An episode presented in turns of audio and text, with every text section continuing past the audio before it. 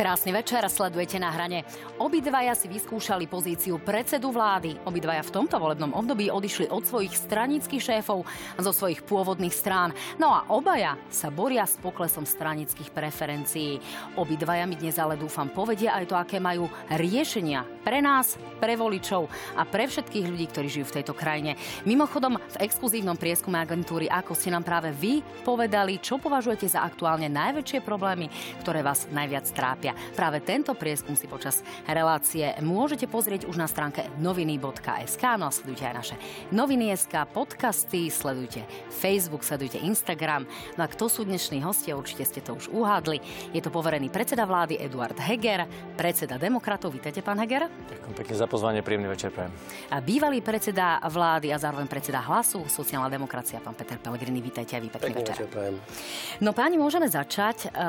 Pán Heger, začnem tak trošku vami. Vy máte viacero pozícií.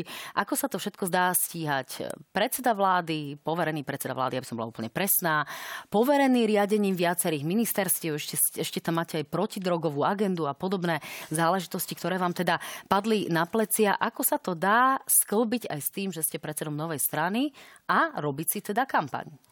Musíte mať kvalitných ľudí a to na ministerstve financie aj na ministerstve zdravotníctva mám. Štátni tajomníci, keby sme neboli v poverení, by dnes boli ministri, či už je to Marcel Klimek alebo Michal Palkovič.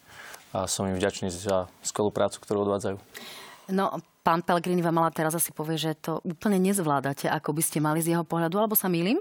No, ja si myslím, že e, v takýchto ťažkých časoch je dosť roboty už len pre samotného premiéra, nie je to ešte ministra zdravotníctva a ministerstva financí v jednej osobe.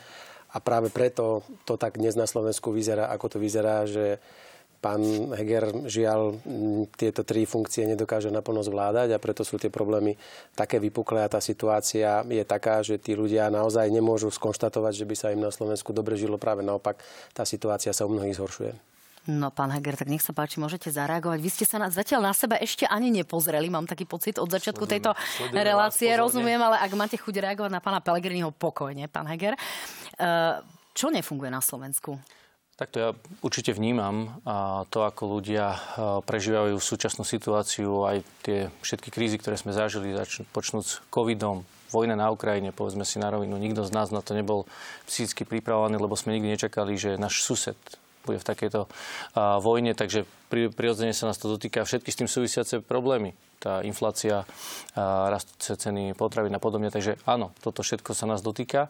Ale čo sa týka tých rezortov, tak keď si pozrieme aj rezort financí, tak dnes sme práve oznámili čísla, ktoré nehovoríme my, hovorí to Európsky štatistický úrad, že naša vláda počas tohto volebného obdobia dosiahla, dosiahla historicky najnižší štruktúrálny deficit. My sa k tomu dostaneme Znižujeme ekonomickým parametrom. Tam len chcem som poukázať, že, že tie rezorty fungujú.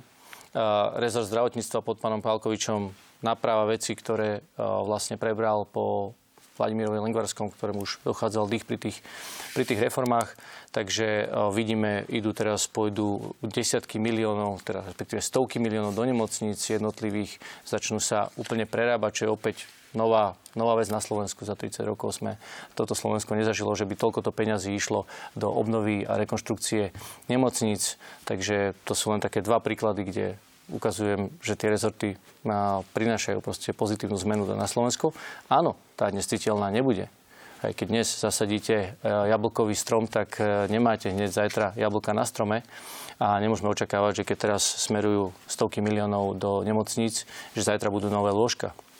Ale ja vám garantujem, že tie nové lôžka v tých nemocniciach, či už v Poprade, Spišskej Novej si, v Skalici, a mohol by som menovať, budú o pár rokov a len, potom si len či naozaj neprídeme aj o veľkú časť financií práve z plánu obnovy, ktoré, ktoré sú na to určené, tak ako sa to teda javilo minimálne pri záchrankách. Pán Pellegrini, nech sa páči, zareagujte. Čo z vášho pohľadu teda súčasná vláda nezvládá a kde treba akutne pridať, kým sa dostaneme teda k tým stranickým veciam, aby sme Samotný si dali také úrad vlády pod vedením Eduarda Hegera má semafor na plán obnovy, ktorý je viacej červený ako zelený, kde sami čierne na bielom priznávajú, že nestíhajú žiadne milníky je, je úplne až smiešné, že Eduard Heger ešte stále verí ako Alenka v ríši divov, že, že budú rásochy postavené z plánu obnovy a ešte to tu neustále omiela, hoď je už všetkým naokolo jasné, že z plánu obnovy sa rásochy nepostavia ani len do toho skeletu plánovaného.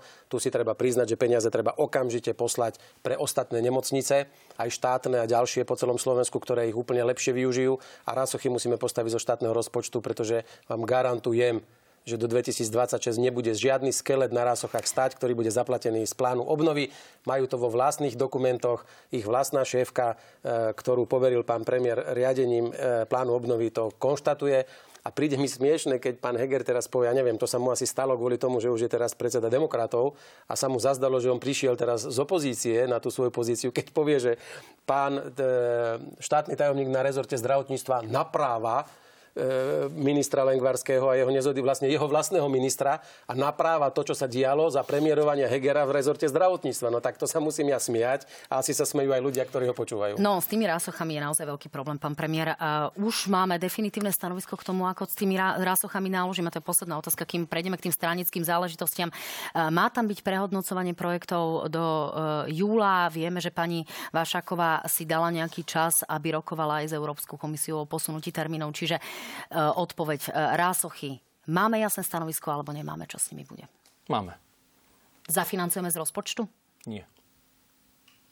A teda, myslím, že si divák zaslúži aj rozvitejšiu vetu ako odpoveď. Nech sa páči. Zafinancujeme z plánu obnovy. Taký je plán a ten naplníme. A viete, ja, pán Pellegrini prišiel nejaký na Bruseli dnes večer, ale však pokojne. Vy ja... ste to nečakali? Tak nečakal som to, ale v poriadku, však ja teda nevidím dôvod, aby sme sa tu potrebovali hádať a podobne. Ja si myslím, že politika sa dá robiť aj slušne, ale OK. Ale viete, ja o Vladimirovi Lengvarskom nehovorím ako o cudzom človeku. Však áno, naprava, to bol náš nominant a prišiel ďalší náš nominant.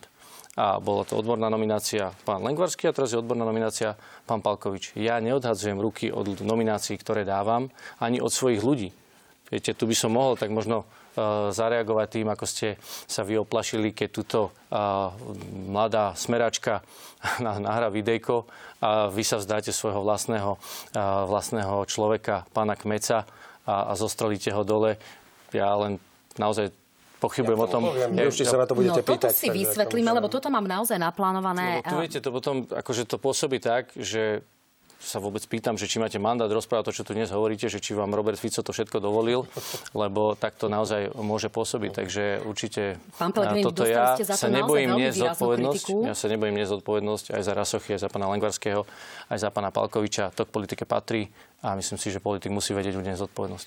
Viete, no, ono je jedna vec nie zodpovednosť a jedna vec potom vidieť, aké sú tie výsledky, lebo z toho, že vy nesiete zodpovednosť a nič sa na Slovensku nedeje, nič sa nehybe dopredu, práve naopak cúvame, chudobnieme a životná úroveň klesá, no tak to je fajn, že na to beriete zodpovednosť. Len sa na to pozerajú ľudia, ktorí z mesiaca na mesiac majú ťažší problém prežiť a nemajú čo do úst. No, e, k tomu sa dostaneme naozaj pri, tej, e, pri tých číslach, ktoré dnes e, vláda zverejnila.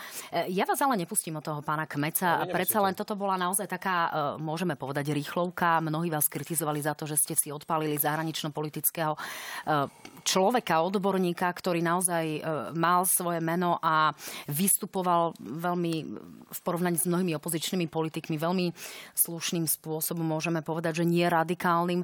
Prečo ste to urobili a čo je zlé na tom, čo povedal pán Kmec v, vo Veclerovom inštitúte s pánom Lenčom? Tak poprvé, mm, vzdal sa tej pozície tajomníka stranického. On, on nikde neodišiel ani z hlasu, ani neopúšťa poslanecký klub, ani neodchádza z parlamentu, ani nič sa s ním nedeje, ale jednoducho zareagoval veľmi rýchlo, keď videl, čo vzbudili, aké vášne jeho, poviem to tak, diplomaticko-teoretické pojednania o, o, o politike, kde nejakým spôsobom a sám uznal tú chybu, ako keby zapochyboval, či Slovensko má právo robiť autonómnu, zvrchovanú zahraničnú politiku, aj keď sme súčasťou EÚ a, Slovensk- a NATO, kde jednoducho platí, že Slovenská republika je v Európskej únii. Slovenská republika je v NATO, ale všade v týchto medzinárodných organizáciách musí v prvom rade hájiť slovenský záujem a musí presadzovať vlastné riešenia a snažiť sa spolutvoriť to, čo sa v Bruseli vymyslí a nielen to slepo príjmať. A preto on sám pochopil, že jeho pojednanie o tom, že v globálnom svete Slovensko nemá nárok na suverénnu a nejakú autonómnu politiku, bola chybou a urobil toto rýchle gesto, aby zamedzil presne tomu, že teraz tu bude niekto dva mesiace, 5 mesiacov špekulovať o tom, aký je názor hlasu na politiku alebo nie, ten je nemený od vzniku. Súčasťou Európskej únie áno, súčasťou NATO áno, ale vždy hájiť národno-štátne záujmy. Je to vybavené, toto je najmenší problém, ktorý dnes Slovensko trápi. No, no toto nie je najmenší problém, pretože je to otázka zahraničnej politiky Smeru a kam vlastne... Sa, ale Smeru možno, hlasu, ale pardon, hlasu, kam nie, vlastne lebo hlas patrite? sa nemení, hlas nemení svoju zahraničnú politiku od vzniku, takže to je úplne v poriadku. spôsobom zareagoval napríklad pán minister zahraničných vecí, ktorý sedel v tomto štúdiu v útorok s pánom Valáškom, ktorý mimochodom bol spoluhosťom v tejto uh-huh. diskusii. Tak nech sa páči, vypočujeme si ich reakciu. Uh-huh. Som trochu v šoku, pretože pán Kmec v podstate pomenoval realitu taká, aká je. Povedal, že pre Slovensko je dobré, že sme členmi Európskej únie, aliancie a, a že s týmito e, spolkami zdieľame svoju suverenitu. Pomenoval Rusko jasne ako najväčšie bezpečnostné riziko. On bol vlastne, že odídený alebo odišiel sám za to, že povedal pravdu, čo sa mi zdá byť tak trochu šokujúce. Nikdy sme neboli suverennejší ako člen NATO a ako člen Európskej únie, keď sedíme pri stole ako rovnocenní. Nikdy sme neboli suverennejší. No. Konsenzu zahraničnej politike by sme mali mať. Ak toto je na diskvalifikovanie, no tak potom je niečo zlé zo stranou hlasu. Pán Pellegrini, úplne úprimne, nenechali ste sa prefackať stranou Smer e, iba preto, aby ste vyšli v ústrety možno takým tým trošku radikálnejším voličom? Ja vôbec nie, ešte raz. Pre mňa je to uzavretá téma neviem, prečo ja tu mám počúvať názory človeka, ministra, ktorý nazýva ľudí paviánom, prečo mám počúvať predstaviteľa PS, ktorého predseda v Bruseli hlasuje krížom krážom, častokrát aj proti záujmom vlastnej krajiny, proti Slovenskej republike a príjma také uznesenia svojimi hlasovaniami, ktoré sú úplne v rozpore s tým, čo Slovensko potrebuje. A ja mám týchto dvoch pánov teraz komentovať a teraz sa tu vyviňovať. Peter Kmec prišiel s touto ponukou, urobil to veľmi rýchlo, pretože nechcel, aby práve otázka zahraničnej politiky, ktorá je v hlase absolútne nemenná a opakoval som ju tu už trikrát, ak ma nepočúvate dobre. V Európskej únii a v NATO je miesto Slovenska, ale vždy s hájením národného záujmu a našich záujmov. A na tom vám nemám čo viac povedať. Vybavená vec. Ja si myslím, že dnes ľudí trápi to, ako prežijú nasledujúci mesiac a nie to, že či kmec podal alebo nepodal e, také gesto, aby práve sme nemuseli mesiace riešiť tieto veci, ktoré pre vás sa zdajú byť najdôležitejšie. No, pre mňa pán. Pellegrini, naozaj na mňa nemusíte útočiť. Ale ja vás veľmi dobre, som, ja vás zautočil veľmi dobre počúvam, povedali ste, že vás nepočúvam. No, no, na zahraničnú politiku sa pýtam aj preto, pretože ten problém s hlasom tu bol v súvislosti s obranou zmluvou, aj v súvislosti s MIGmi. E, vy to ale rovnako nemáte jednoduché, pán Heger, z pohľadu vašej stranickej politiky. E, ten pokles preferencií je značný, odkedy ste teda vstúpili v úvodzovkách na politický trh. Tie prvé prieskumy aj v agentúre ako, ktorú, ktorej prieskumy zverejňujeme, vám želali alebo pripisovali 4,9% a potom následne začiatkom tohto mesiaca len 4%, následne Ipsos pre denník N 3,6, Median 3,1. Jednoducho e, klesáte a zároveň e, sú tu výčitky napríklad aj od koaličných partnerov, že si robíte kampane napríklad pred budovou Národnej banky, že to bola šaškáreň v súvislosti s pánom Kažimírom. Čo robíte zle, pán Heger? Tak neteší ma samozrejme táto situácia, ale venujem sa, venujem sa úradu vlády a, riadeniu krajiny. Kampán sme ešte nespustili, takže a, myslím si, že do septembra, tak ako poznáme občan Slovenskej republiky, rozhodujú sa hlavne v posledných dvoch týždňoch. To nechcem povedať, že budeme kampaňovať v septembri, vôbec nie. Chceli by sme vstúpiť do tej kampane teraz začiatkom mája, takže určite o tú priazeň občanov Slovenskej republiky chceme zabojovať. Myslím si, že máme čo ponúknuť, či už je to skúsenosť, ale aj tá slušná politika, ktorá, ako vidíte, dnes je veľmi vzácna na, tom, na tej no, politickej scéne. Pán Dimeši hovorí, že už o túto priazeň bojujete a nie úplne legitímnymi metodami, tak nech sa páči, pustíme si pána Dimešiho, čo vás povedal na tlačovke, keď sa lúčil s Igorom Matovičom. Eduard Heger sa v súčasnosti nevenuje riadeniu tejto krajiny, ale venuje sa výlučne svojej predvolebnej kampani a jeho jediným cieľom nie je to, aby sa tu mali občania dobre, ale jeho cieľom je to, aby sa jeho strana demokrati dostala do parlamentu a tomu podriaduje e, všetko. Veď si spomente, ako išli e, vládnym špeciálom na meeting do Košíc. Využili vládne bavoráky na stretávanie sa s občanmi a o to menej času im ostáva na riadenie krajiny. Tak ako to je s tou vládnou kampaňou? Naozaj používate na kampaň bavoráky, vládny špeciál a podobne a tak trošku zneužívate tú funkciu? Viete, to je také úplne komické. Nie, v žiadnom prípade nezneužívam túto funkciu. A je úplne komické, keď nerobíme kampaň, tak zneužívame, jak môžeme zneužívať vlastne vládny špeciál alebo bavoráky na kampaň. Ja som vládny špeciálom letel do Košic na stretnutie s estonským prezidentom, ale to pán Dimeši nemôže vedieť, lebo nesleduje dostatočne politiku a má svoje úzke záujmy záujmy a to jeho zahranično-politickom smerovaní nebudem hovoriť, takže ja si myslím, že to vôbec nestojí za komentár. To je možno otázka, či ste nemohli odovzdať poverenie pani prezidentky, pani prezidentke a jednoducho si robiť kampaň ako stranický predseda, stranický líder a nebyť viac predsedom vlády a mali by sme tu možno úradnícku vládu. Áno, mohol. Prečo ste tak teda neurobili? Prečo to... ste toto vyhodnotili ako lepšie riešenie? No, lebo to nepotrebujem, nepovažujem za zodpovedné. Keď si zoberiete samotné výroky Petra Pellegrini, Roberta Fica z januára, kedy hovorili, že mať tú úradnickú vládu je hazardovanie so stabilitou štátu, Áno, však to je. Predstavte si, že teraz riešime každý deň dôležité, dôležité okolnosti, rozhodujeme uh, o veciach, či už je to zákaz dovozia, dovozu obilia z Ukrajiny, na, alebo uh, rozhodujeme o energetickej pomoci, ktorú sami sme, pripravili a podobne. Teraz sme znížili uh, poplatky distribučné pre firmy, školy, škôlky, ambulancie, kostoly a tak ďalej. To sú veci, budú mať výrazne nižšie faktúry za elektrickú energiu. To sú veci, ktoré keď príde nový človek, sa bude len s tým zoznamovať. A prečo by som chcel Slovensko vystaviť e, proste takémuto chaosu? Myslím si, že toho chaosu je tu dosť. Áno, žiaľ, dnes parlament pôsobí práve ten chaos e, tým, ako sa tam hádajú.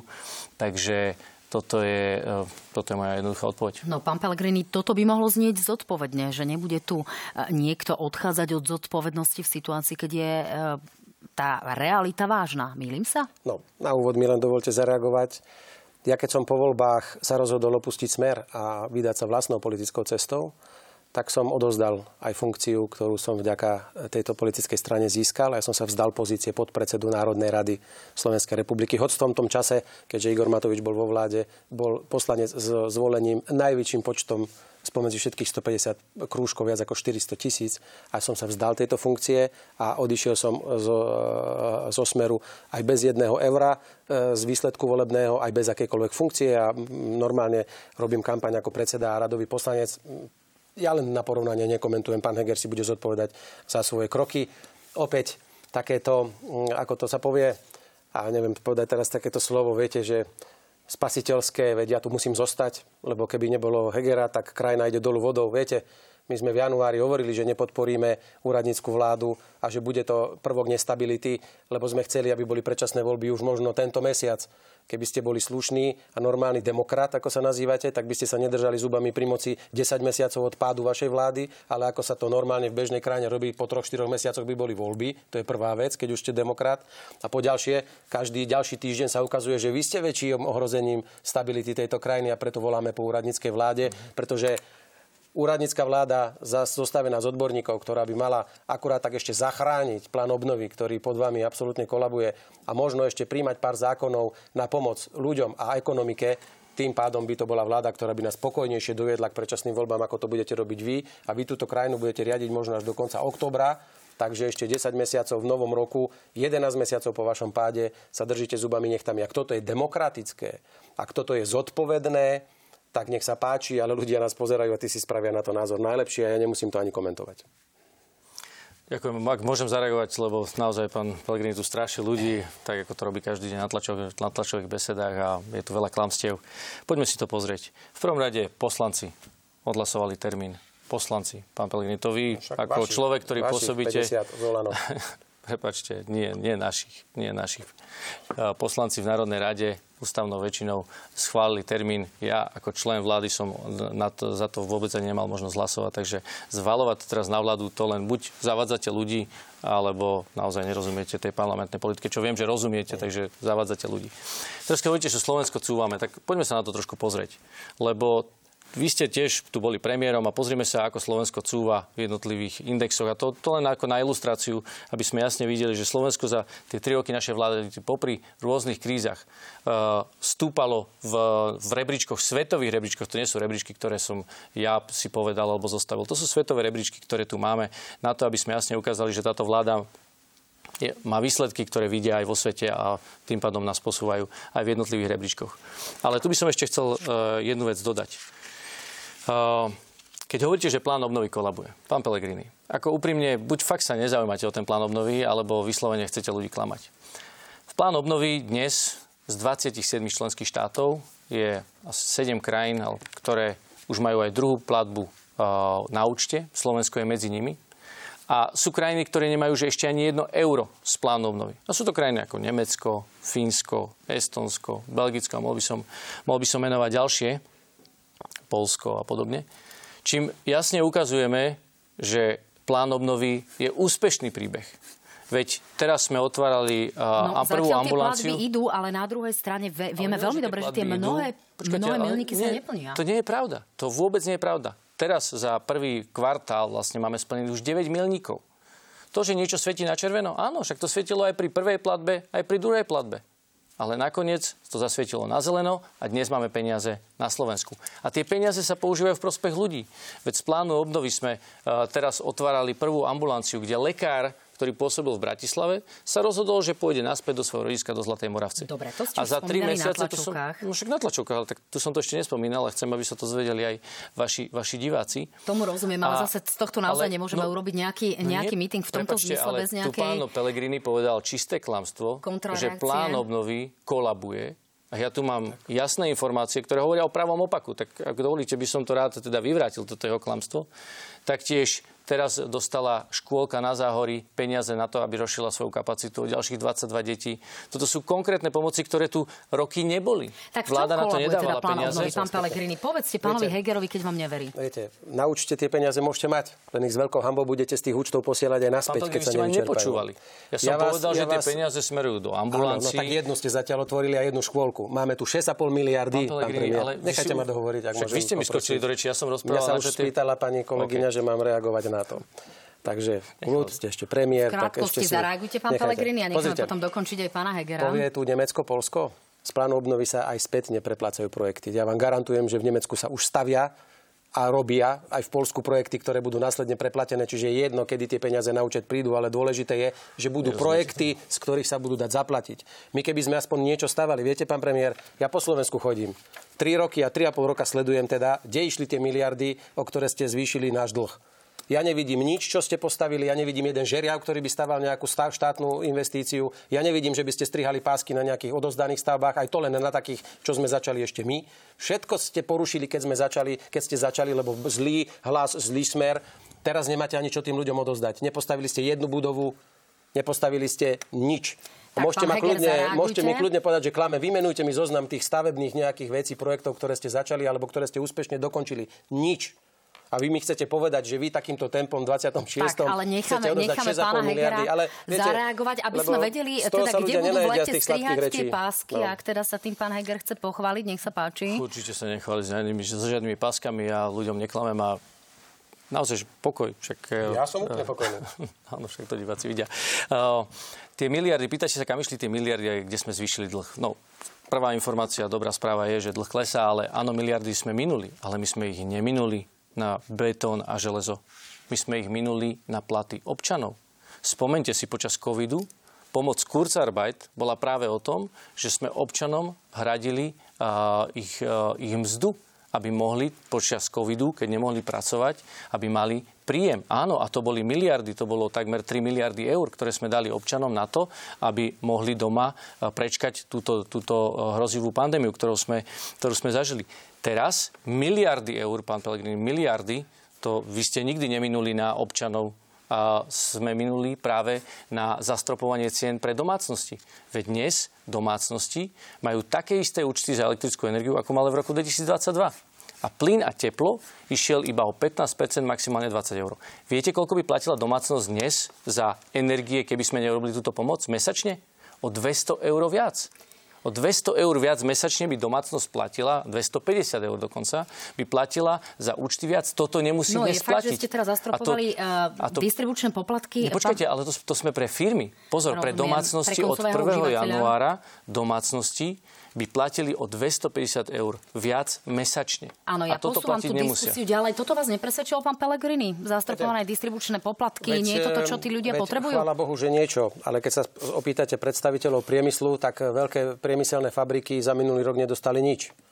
Slovalko kvôli nečinnosti vlády bolo zatvorené. 300 ľudí v Žiarskej doline dneska nemá prácu.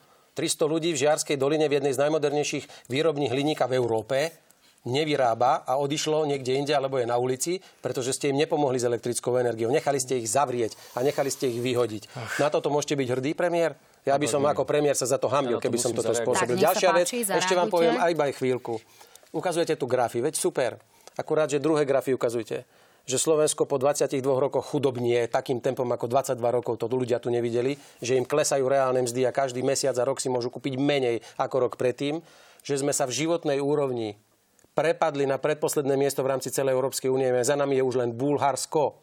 Takže vy môžete ukazovať tieto krásne grafy, ale choďte sa opýtať tých bežných ľudí, chudákov, či sa im žije lepšie za vášho premiérovania, alebo nie a uvidíte, aká bude odpoveď. Tam darmo im budete ukazovať grafy a nejaké indexy o slobodi tlače alebo ja neviem čo všetko. Z toho sa ľudia nenajedia a žiaľ, keby ste tie peniaze použili naozaj tam, kde treba, tak by tí ľudia nechudobneli takým tempom Nemali by sme tu takú extrémnu situáciu, sociálnej situácii, keď na 200, kde 200 tisíc dôchodcov... Pán, Pel, pozrite, pán 200 tisíc... kde mali tie peniaze no, ešte ísť, aby nejakým spôsobom sa ľuďom pomohlo viac, ako te, teda vyčítate aktuálne pánovi Hegerovi? nechali tých ľudí tak.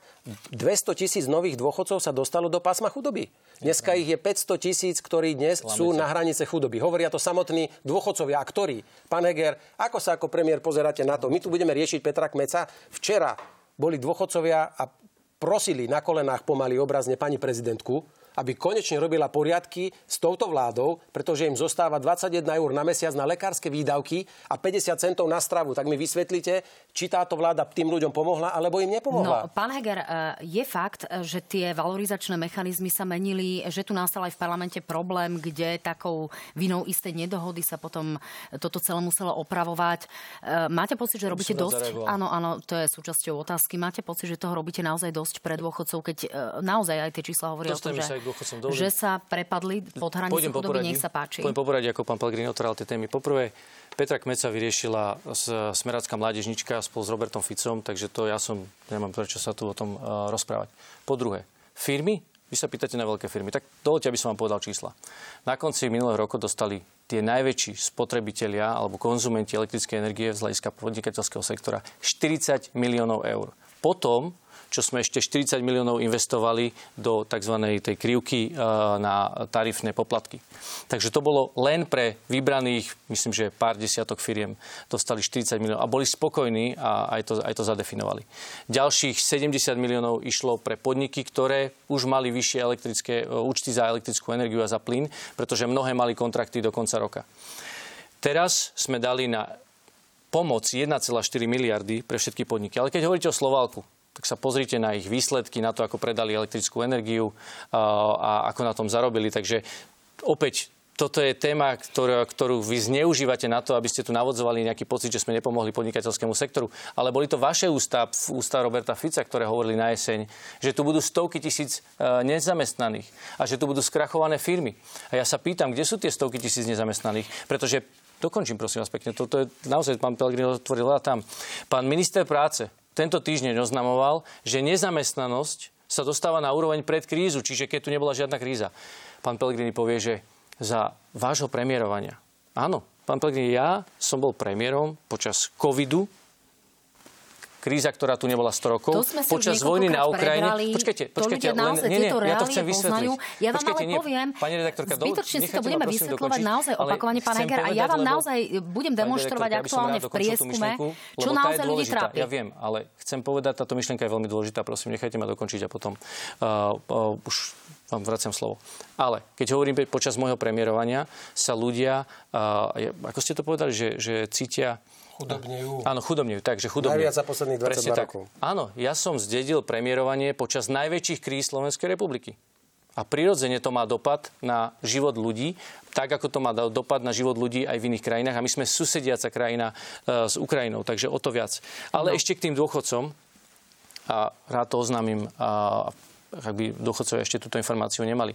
Práve v mesiaci maj im príde rodičovský bonus, čo je jednorazová dávka v, v tomto roku, ktorá bude aj budúci rok prichádzať do výšky až do 260 eur, podľa toho, koľko vlastne majú ich deti plat. Takže to je ďalšia dávka, ktorá príde teraz v máji. Zároveň všetci obyvateľia, ktorí nedosiahli na nejakú inflačnú pomoc, v máji dostanú vyplatené 100 eur ako jednorazovú pomoc. A samozrejme e, pre tých najnúznejších e, valorizácia na príspevok na bývanie bude od 1. júla a predradili sme valorizáciu od 1. 1. na 1. 10. A taktiež od 1. septembra zvyšujeme platy zamestnancom v štátnej správe a vo verejnom záujme o ďalších 10% Takže toto sú, toto sú opatrenia, ktoré naša vláda robí na to, aby sme ľuďom pomohli, lebo sme si vedomi.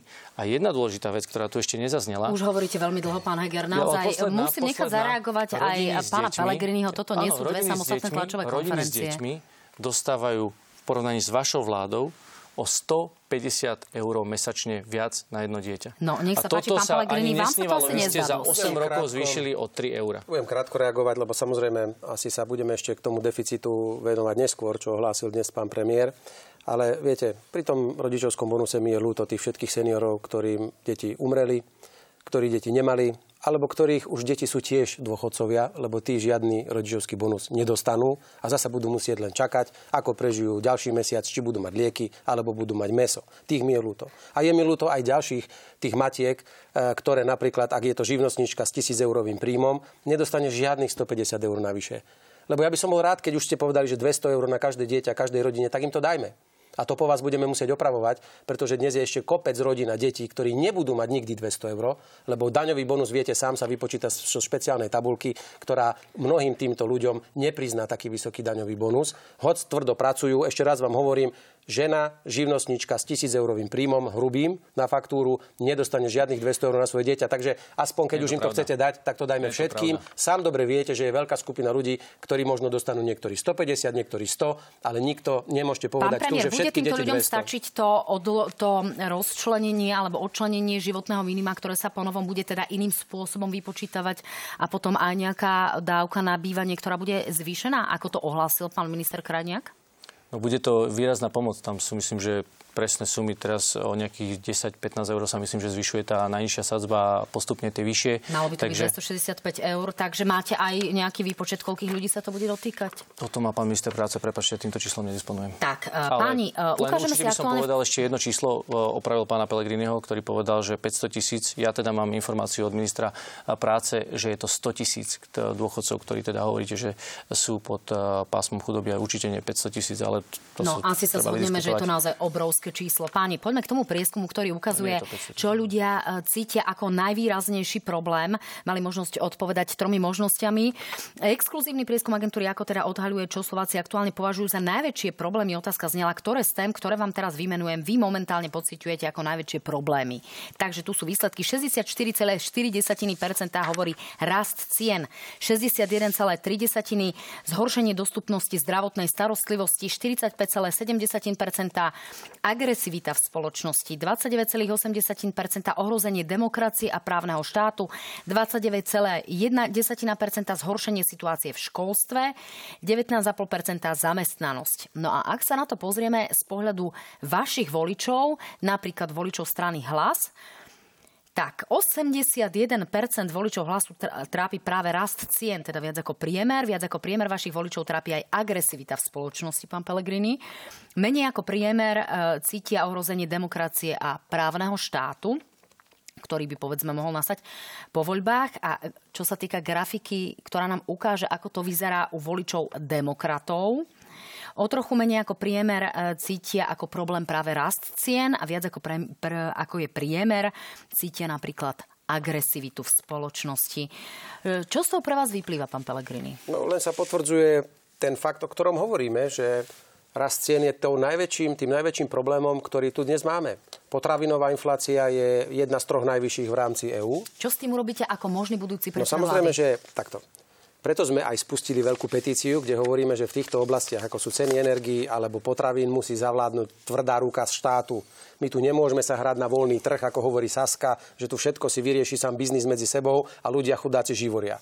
Jednoducho tak pri energiách, ako aj pri bezpečnosti potravinovej alebo pri regulácii určitých cien a ziskovosti obchodných reťazcov musí štát mať pevnú ruku a začať ju pevne využívať. A my pevne veríme, že tou našou petíciou získame veľký mandát aj pre budúcu vládnu koalíciu, ktorá, a tieto veci budú základom spájania sa strán. No, tomu Už rozumiem, za, skoro za, za dva týždne 100 tisíc podpisov. My tu máme ústavou danú trhovú ekonomiku. Nech sa páči, Čiže ale... akým spôsobom vy zabezpečíte, aby ten rast cien nebol takýto vysoký a ak, tak ako naložiť s tými maržami? Keď, viem, keď ide pri tom zahraničné my sme, navrhli, my sme navrhli tri riešenia. Navrhli sme obmedzenie, dočasné obmedzenie obchodných prírážok na kon- konkrétne potraviny, ktoré ľudia dennodenne potrebujú. Pretože nie je možné, že na niektoré komodity si obchodné reťazce prihodia 100, 150, 200% potom z toho polovicu spustia a tvária sa, že aká obrovská zľava. A ešte stále sa to kupuje drahšie, ako to vyrobia naši slovenskí producenti a potravinári. A keď vieme napríklad povedať pri dopravnej spoločnosti Sadke, že môže zarobiť len 7% z tržieb, prečo by som nemohol povedať, že vážený my tu nebudeme fedrovať zahraničné obchodné reťazce, ktoré dokonca na Slovensku v pomere k tržbám majú väčšie zisky ako v Nemecku alebo vo Francúzsku. Ako je to možné? Takže to je váš záväzok do budúcej Zmenš, z, obmedziť obchodné prírážky, nech si Brusel rozpráva, čo chce. My tu nemôžeme nehať ľudí o hlade a o smede. Poďalšie, predaj z dvora potravín na nulu, aby sme podpor- DPH, aby sme podporili tých chudákov, čo tých drobných pod- po- poľnohospodárov, aby mohli vo svojom okolí predávať s nulovou sadzbou DPH, tým pádom lacnejšie tým ľuďom a zároveň rozšíriť okruh so zníženou sadzbou DPH, dať to na 5% V kombinácii s kontrolou obchodnej prirážky to vie fungovať a samozrejme potom uvoľniť tie opatrenia, keď sa situácia stabilizuje. Ale jednoducho nemôžem sa na to pozerať, že naši potravinári dodajú niečo za 90 centov do obchodného reťazca a občania si to kupujú za euro 90. Je to inšpiratívne, pán Heger? Heger, alebo to považujete za populizmus? Viete čo, my sme tu už mali raz situáciu a dovolte, aby som ju pripomenul, kde pán Pellegrini bol premiérom a Slovensko malo potravinovú infláciu, dokonca, dokonca druhú najvyššiu. 4%. Pán Pellegrini, nemusíte mi skákať do rečí. Ja neskáčem, ja len doplňam vaše, Však, v poriadku. Vaše druhú najvyššiu v celej Európskej únii. 4%. Skáču mi do reči, ale okay. Ale bolo to tak, pán Poč- premiér? Však počkám, počkám. Bolo to tak? Ja počkám. No teraz máme tretiu, pokiaľ no. viem. Nech Áno, teraz páči. máme tretiu. A Peter Pellegrini hovorí, ako by to riešil, keby bol premiérom. No tak on bol premiérom, keď bola druhá najvyššia. A ako to vyriešil? Viete, čo sa stalo v roku 2019? bola ešte vyššia. No a čo tá potravinová inflácia. Čiže kredibilita, vláde... počkajte, kredibilita týchto výrokov Petra Pellegriniho, že on tu teraz zatočí s Bruselom, to je originál retorika uh, Roberta Fica. A OK, v poriadku, ako dosť komické, však vy ste do toho Bruselu chodili a viete, ale však dobre, tu na no, Slovensku na chápem, strane, pán že, sa, že sa snažíte zapačiť občanom a napodobňovať Roberta Fica, ale konferenciu, dokončiť, práve prepačte. ten vysoký rast cien, len položím otázku, práve ten vysoký rast cien zabezpečil príjmy do štátneho rozpočtu a tie ukazovatele sú dnes, aké sú. To znamená, že máme no. dvojpercentný deficit a, a podobne. Čiže, čiže toto hovoria aj ekonomickí analytici. veľmi zodpovedne, tak? A teraz dokončím Jedna tú myšlienku. je, je zodpovedné hospodárenie, druhá vec je, je koľko ľuďom. vám ľudia koľko vám ľudia zaplatili na zvýšených e, potravinách a DPH no, do rozpočtu. Tak. A to, nie, to, to není podstatné. Podstatné je, či majú ľudia peniaze na to, aby zvládali infláciu. V roku 2018 sme mali druhú najvyššiu a pán Pellegrini mohol zakročiť, nezakročil, lebo v roku 2019 sme mali ešte vyššiu. Teraz dnes tu rozpráva, ako to urobí, však môžu občania si povedať, že či mu no, budú ja veriť, keď to vtedy nezvládol. a my, však, ale to chcem povedať. My máme dnes, áno, tretiu najvyššiu potravinovú a preto sme občanom povedali, že tu máte do peňaženky na každé dieťa, dobre, nie na každé dieťa 150 eur viac, ale určite na každé euro o 100 eur viac, pretože sú tam aj prídavky na dieťa, ktoré sú dnes 60 eur. Čiže ľudia majú na to, aby, bonus. už, pí, aby Počkajte, už platili dokon, tie drahé Dokončím. Dôchod, dôchodci dnes majú zvalorizované dôchodky o 70 eur v priemere, čo je taktiež výrazne viac, ako, ako mali za vlád Petra Pellegriniho, pretože áno, inflácia tieto dôchodky samozrejme valorizuje, ale to sú peniaze, ktoré dnes dôchodcovia dostávajú do svojich rúk a peňaženiek na to, aby tú infláciu mohli zvládať. Taktiež dôležité je povedať, že v tej inflácii je aj e, teraz nepotravinová celkovej, sú práve tie energie, kde šetríme občanom 250 eur na jednu domácnosť. Toto sú konkrétne opatrenia. A keď hovorím o zníženej DPH, no však vy ste sa pokúsili v 2018 znížiť DPH, Andrej Danko to priniesol do parlamentu. A ako to dopadlo? No ceny sa neznížili. Veď hovorím, že v roku 2019 bola tá inflácia potravinová ešte vyššia. Takže toto sú opatrenia, ktoré ponúka uh, Peter Pellegrini. Môžem iba zareagovať. No, Viete, ešte raz ďalej. Máme naozaj dve minútky lebo do konca. Fakt, keď, ako naozaj, ne, neviem, veď, keby som to pozeral, tak možno už mám aj telku vypnutú alebo aj, aj rozbitú, lebo viete, 4% bola vtedy tá obrovská inflácia na Slovensku. 4%. Druhá najvyššia v Európe. Na Slovensku v tom roku reálne mzdy rástli, to znamenali, v roku 2018 si ľudia dokázali kúpiť viac ako v roku 2017. Čiže v roku 2019, pomáhať, lebo sme im zvyšovali platy a robili sme všetky iné úpravy.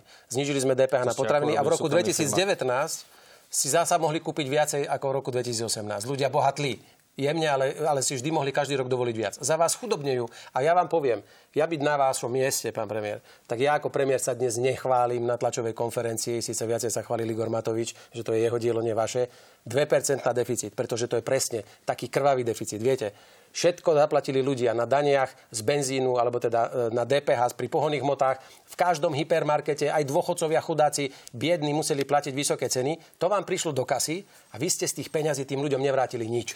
No. A nehali ste ich živoriť a teraz sa idete chváliť, že máte 2% deficit. Radšej by som bol, keby ste mali 3%, ale 1 miliarda by bola aspoň u ľudí naspäť v ich peňaženkách a žilo by sa im lepšie. Takže tých 2% je fajn, tak, ale jednoducho byť... ste ožobračili tento národ. Musíme končiť o chvíľučku, takže krátka reakcia, pán Heger. Nezamrzelo vás okrem iného, že sa tým vašim deficitom a vašimi výsledkami dnes chválil svojim vysvedčením Igor Matovič? Nie. Tak, to boli posledné slova. O chvíľku sa, milí diváci, uvidíme na JOJ24.